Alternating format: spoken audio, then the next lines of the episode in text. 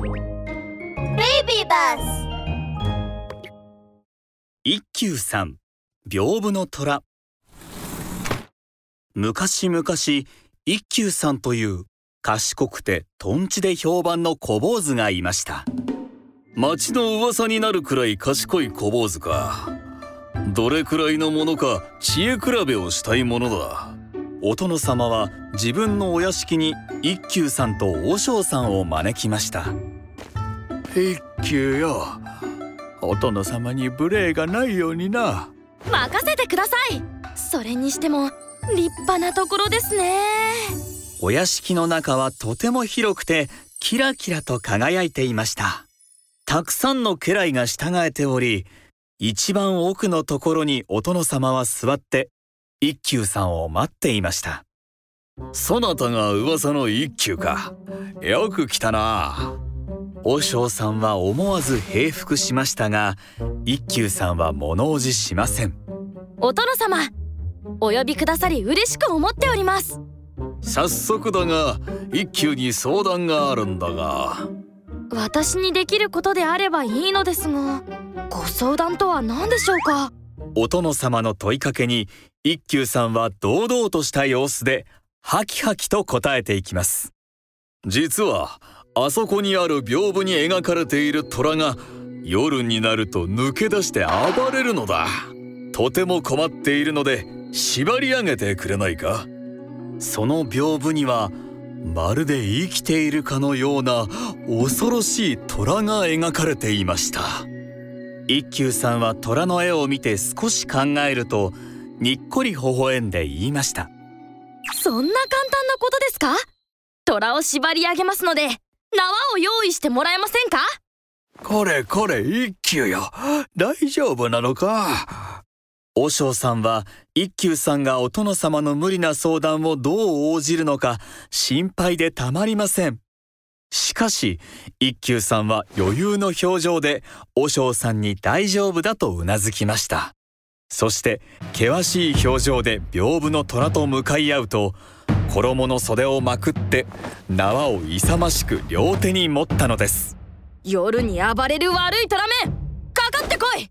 相手をしてやる。屏風の中の虎は絵なので動くわけがありません。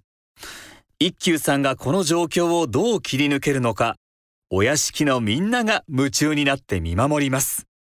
なんで出てこないんだ？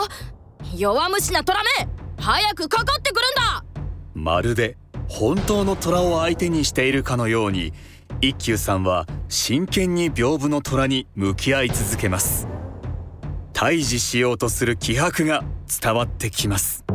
お殿様は一休さんの屏風の虎退治を楽しそうにして見ていました。すると一休さんが突然お殿様の家来を見ると言い出します。困りました。私は虎が出てくるのをずっと待っているのですがどういうわけか出てきません。どなたか虎がなかなか出てこないので屏風から追い出してもらえませんか？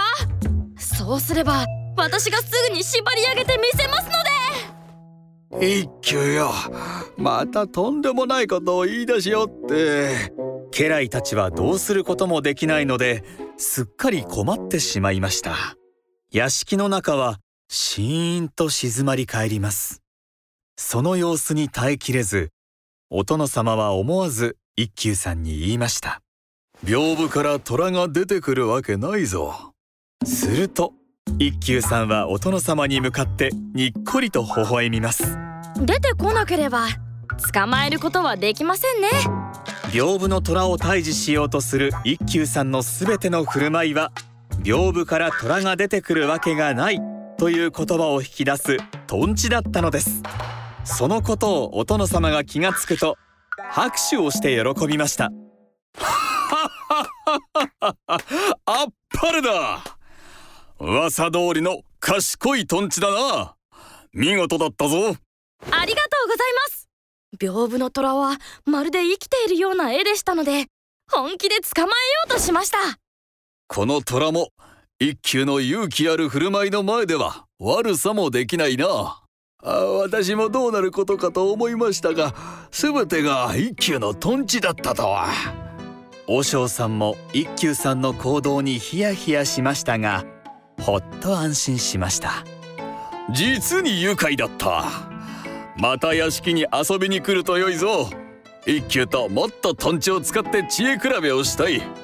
次こそは負けないぞ。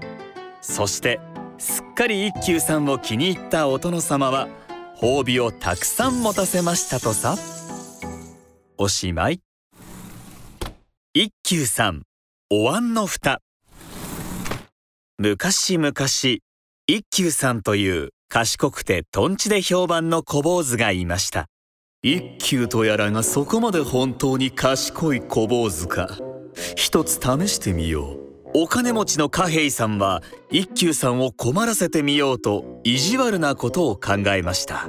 そして一休さんを家に招待しました。今日はお招きいただきどうもありがとうございます。とんちで評判の一休さんにお会いしたかったものですから。ここまでお越しいただけて嬉しく思っているのですよ。貨幣さんは一休さんにとても豪華な食事を乗せた御膳を運びますこれはごちそうですね。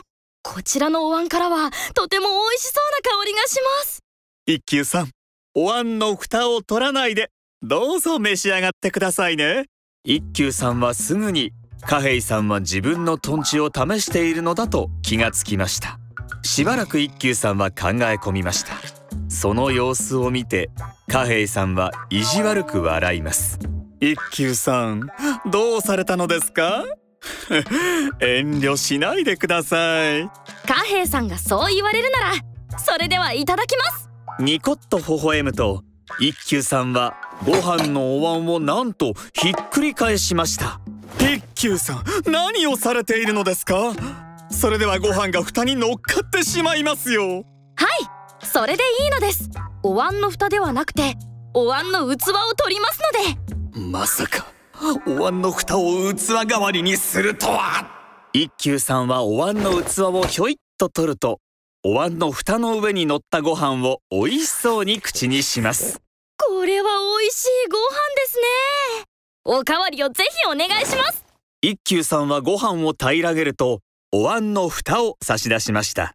貨幣さんは一休さんが確かにお椀の蓋は取っていないことに感心します。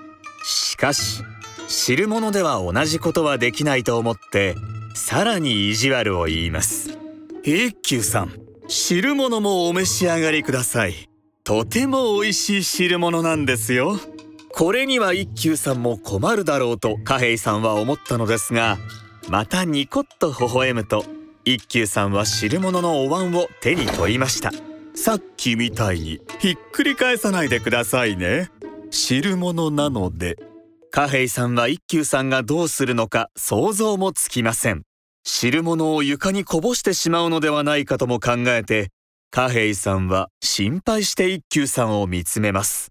すると一休さんは貨幣さんに汁物が入ったお椀を差し出します。どうやら他の食事をいただいているうちに汁物が冷めてしまったみたいですね。すみませんがお椀の蓋を取らないで温かいものと取り替えてもらえないでしょうか。なんですって？そんな無茶なことを？お願いします。美味しい汁物をいただきたいもので。